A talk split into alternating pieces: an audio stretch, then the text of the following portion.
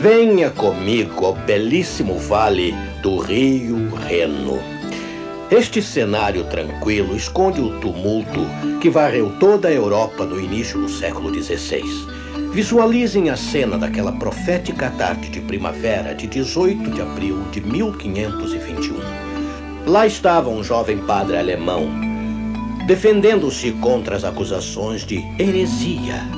Ao seu redor estavam príncipes, orgulhosos nobres, honrados generais e líderes da igreja.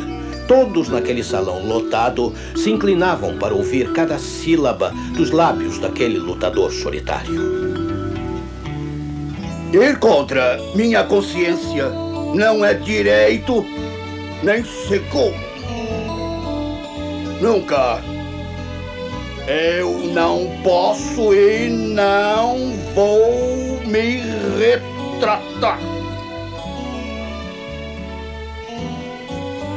Aqui estou. E não farei outra coisa. Que Deus me ajude. Com estas sonoras palavras, Martinho Lutero lançou a reforma protestante. Sua posição firme marcou o ponto de virada na história. Mas conseguiu Lutero completar a reforma? Ou isso ficou para nós hoje?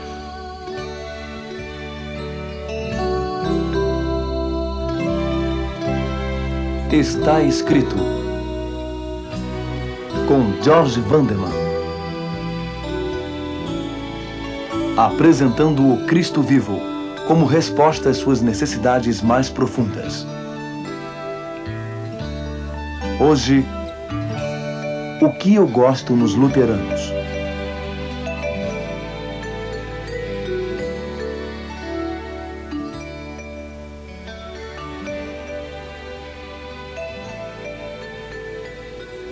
No século XVI, na Alemanha, o futuro do cristianismo estava na balança. Lutero, um professor universitário, tinha desafiado a pretensão da igreja de controlar a fé pessoal. E seus ensinamentos provocaram um tumulto religioso e político através de todo o território conhecido como Sagrado Império Romano. Alguma coisa tinha que ser feita para deter a crise. Finalmente, o imperador Carlos V intimou Lutero a comparecer perante o Conselho Geral aqui em Worms. O palácio imperial ficava neste lindo terreno, mas não existe mais. A poucos metros daqui está onde Lutero ficou naquele dia. E foi deste lado que o imperador sentou-se. Embora não se saiba hoje as palavras exatas de Lutero em seu julgamento, não existe dúvida quanto à sua mensagem. A consciência deve dar contas somente a Deus. A salvação é gratuita e é pela fé apenas. A Bíblia é a fonte de autoridade espiritual e não a tradição da igreja ou os decretos de seus líderes. Como vê, esta era a verdade que havia se perdido há séculos. Tinha chegado a hora de trazê-la de volta. Lutero ficou sozinho em Worms. O imperador zombou. Este homem jamais fará de mim um herege. Como se esperava, o conselho condenou Lutero. Ele foi proibido de lecionar e seus direitos civis foram cassados. Seus livros foram queimados. Mas a mensagem que eles continham resistiu à fumaça e às chamas. Mas a despeito do escárnio generalizado e da perseguição, a mensagem de Lutero entrou no coração do povo comum. E somente oito anos após o conselho em Worms, um grupo de príncipes alemães se colocou do lado de Lutero. Eles formaram uma aliança protestando contra a tentativa da igreja de esmagar a reforma. E desse protesto dos príncipes, na cidade de Spires, em 1529, nasceu o termo protestante. E os ensinamentos de Lutero logo se espalharam por toda a Europa, especialmente na Escandinávia. Os seguidores de Lutero cruzaram o Atlântico no início da história colonial. Na Baía de Hudson, em 1619, eles celebraram seu primeiro Natal na América. E as primeiras igrejas organizadas pelos imigrantes luteranos pobres eram geralmente pequenas, faltando pastores. Mas à medida que os colonizadores luteranos continuaram vindo para os Estados Unidos, a denominação cresceu rapidamente. Congregações começaram a se unir em grupos conhecidos como sínodos. Os luteranos americanos estão hoje divididos entre uma dúzia de sínodos. Alguns desses sínodos contêm a grande maioria dos mais de 8 milhões de luteranos. Outras fusões estão em andamento. A Igreja Luterana na América, o maior grupo, e a Igreja Luterana Americana, a terceira maior, se uniram.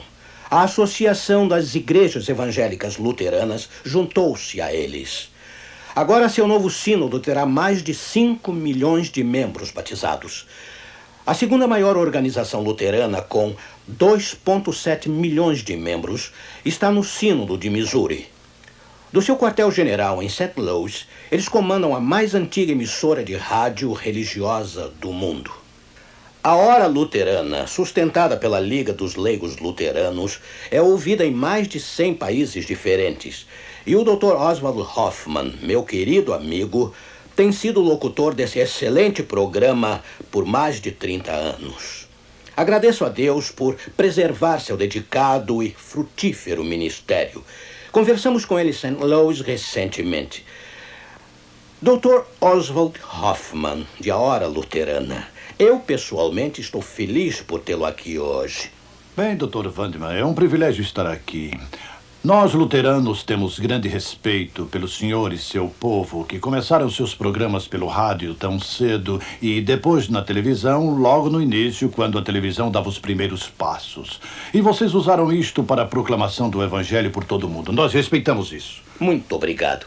Há anos o senhor tem sido uma verdadeira inspiração para mim e eu tenho apreciado muito isso. O senhor tem enriquecido meu ministério com essa vigorosa uh, apologia da fé. Por isso, Acho que sei o que vai dizer, mas por que o senhor particularmente é luterano cristão? Bem, eu sou cristão porque sou um seguidor de Jesus Cristo. É claro. E sou luterano não porque sigo Martinho Lutero, mas porque, como Lutero, eu devo minha lealdade a Jesus Cristo. Lutero passou por uma terrível experiência a fim de fazer esta grande descoberta.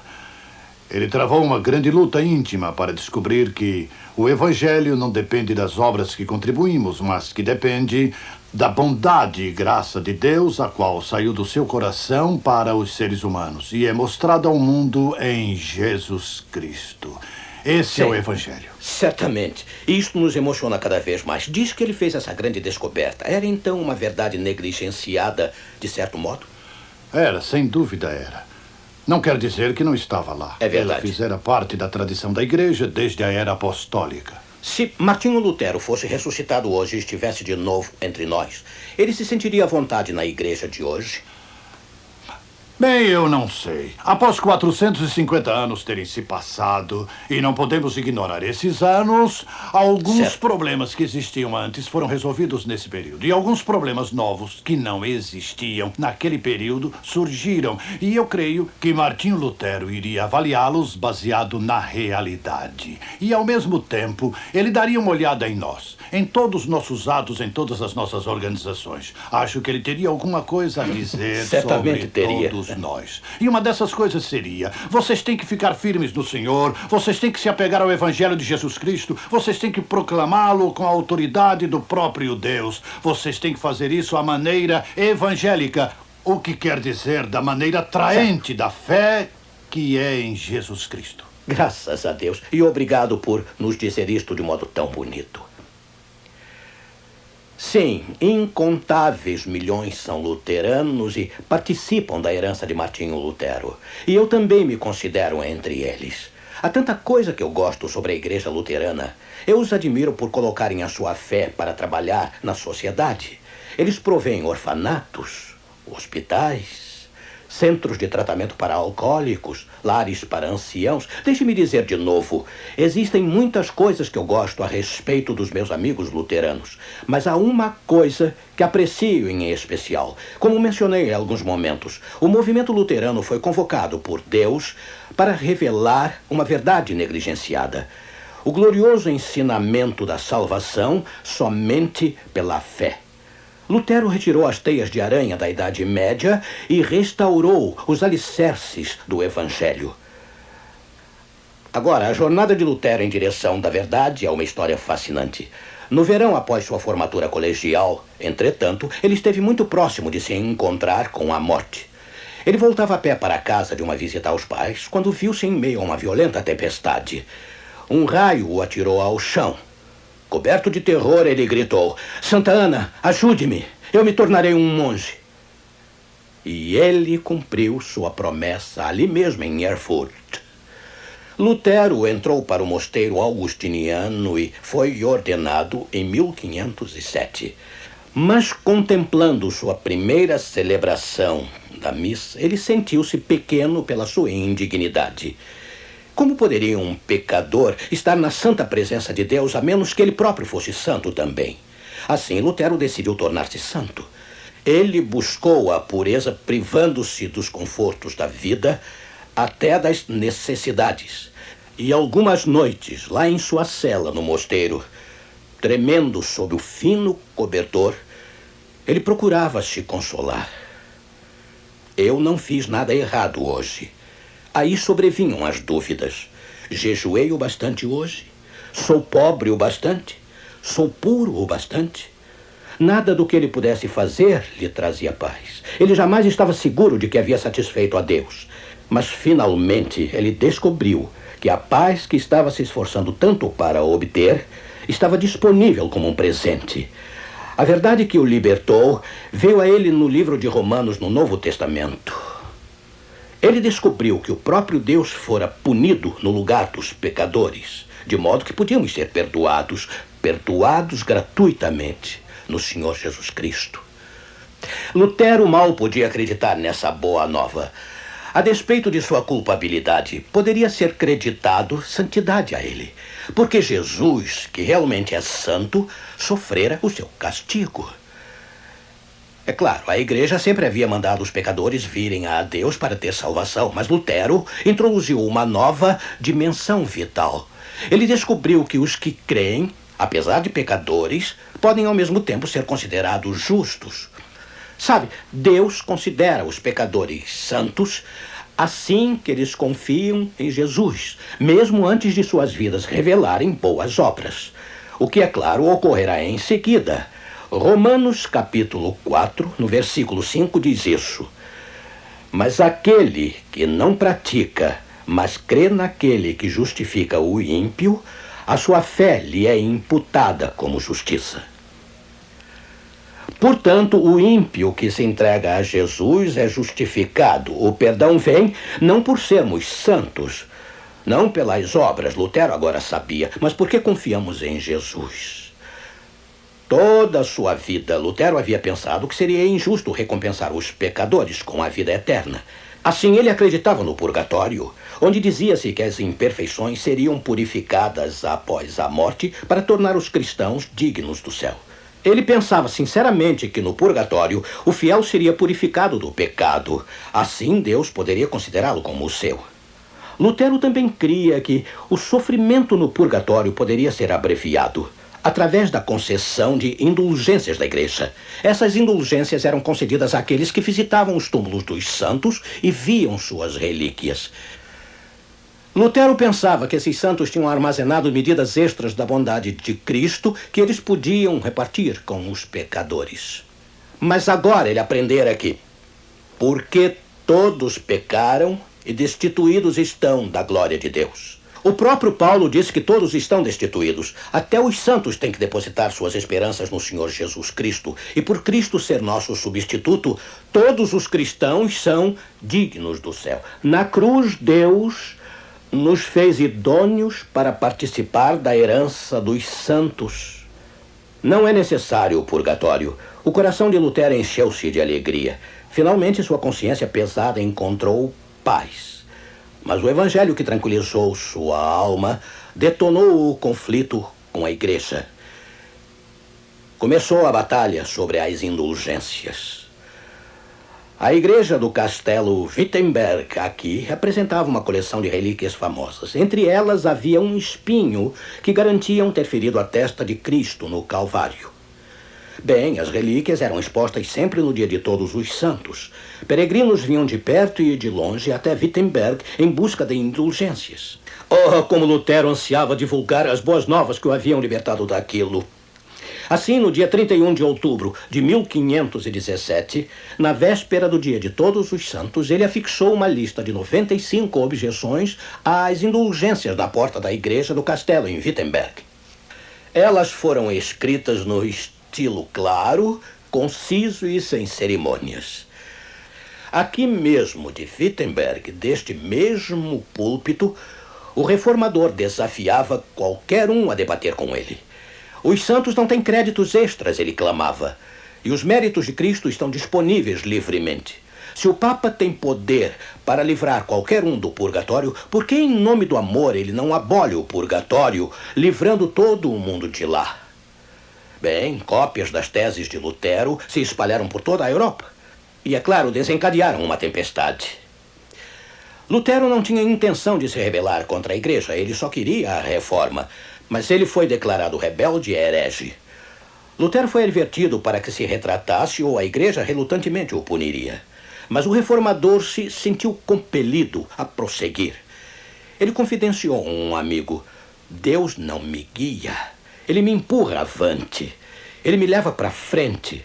Eu não sou dono de mim mesmo. Desejo viver em repouso, mas sou atirado no meio dos tumultos e das revoluções. Como vê, Lutero acusou a igreja de interferir no relacionamento da pessoa com seu Deus. Ele proclamou que Jesus é o único mediador entre Deus e os pecadores. E que a verdadeira peregrinação do cristão não é a Roma, mas aos profetas, aos salmos e aos evangelhos. De muitos modos, Lutero, apesar do seu amor pela igreja, encontrava-se afastando-se dela. E a separação, é claro, tornou-se definitiva quando ele condenou a igreja como um anticristo. O Papa Leão X respondeu, excomungando Lutero em 3 de janeiro de 1521. Seus escritos foram banidos e queimados. Pelas aparências, o próprio Lutero em breve seria também queimado. Mas Frederico, o sábio, nobre da Saxônia, dispôs-se a proteger o reformador.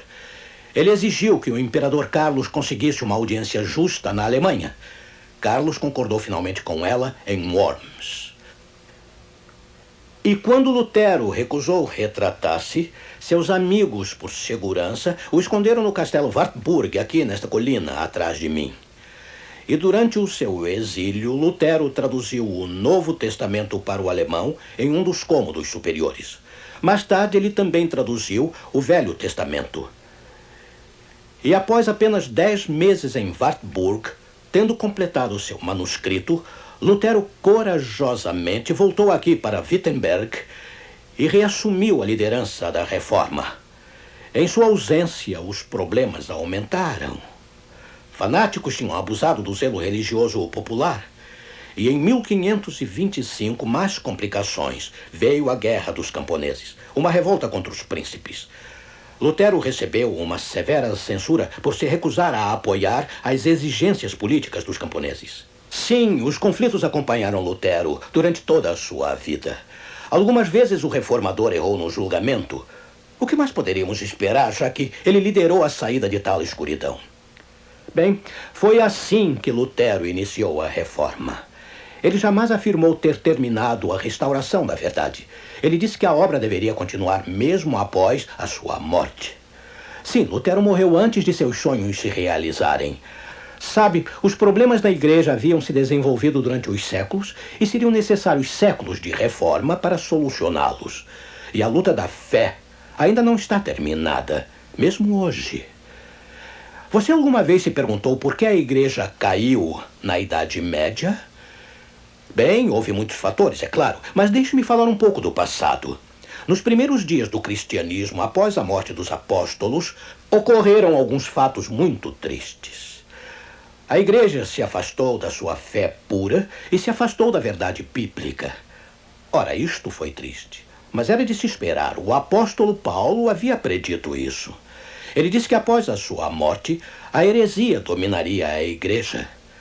Isto ocorreu exatamente como as escrituras haviam predito. Não aconteceu da noite para o dia. A deterioração da verdade levou séculos. Tendo, portanto, falhado ao perseguir a igreja, o inimigo mudou sua tática.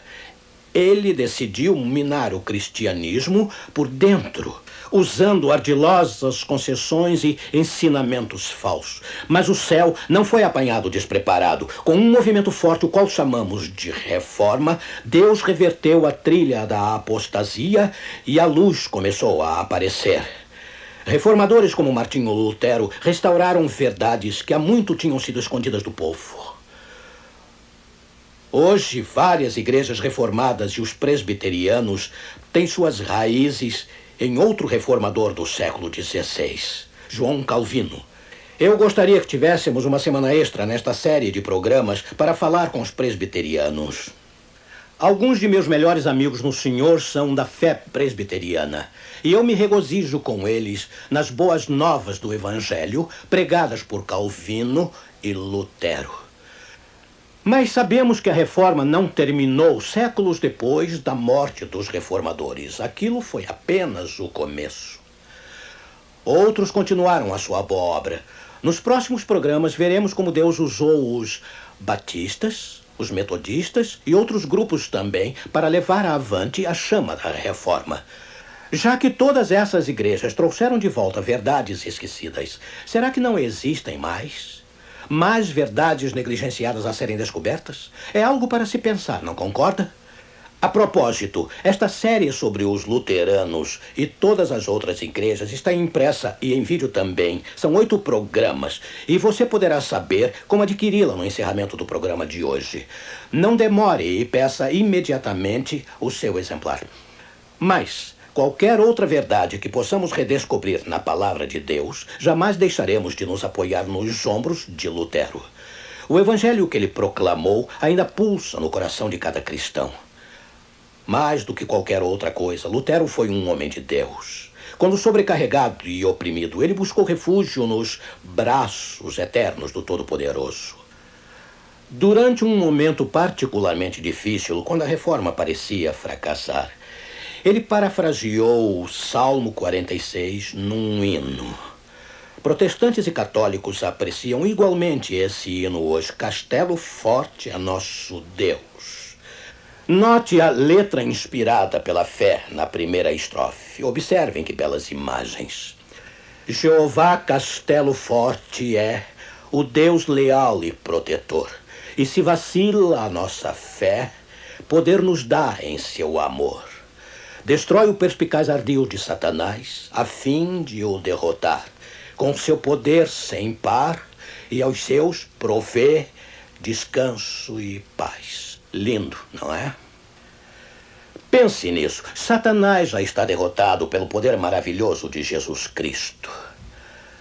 Amigo, você está oprimido pelo inimigo neste momento? Uma palavra do céu pode salvar você. Você sente o peso da culpa, ou do medo, talvez a solidão ou a sensação do fracasso, talvez enfermo ou triste. Deixe-me garantir-lhe o seguinte: o mesmo Deus que guiou e sustentou Martinho Lutero ama você do mesmo modo hoje. Ele quer ser o seu castelo forte também. Venha sem demora buscar a ajuda e a cura que você deseja. Vamos orar. Pai Celeste, Obrigado por chamar a nossa atenção hoje para uma visão mais ampla, o grande empenho de nosso compassivo Senhor em resgatar as verdades esquecidas que nosso mundo e nosso coração conturbados precisam tão desesperadamente agora. Que ninguém ao alcance da minha voz deixe de aproveitar este precioso oferecimento. Em nome de Jesus nós pedimos, ó Deus. Amém.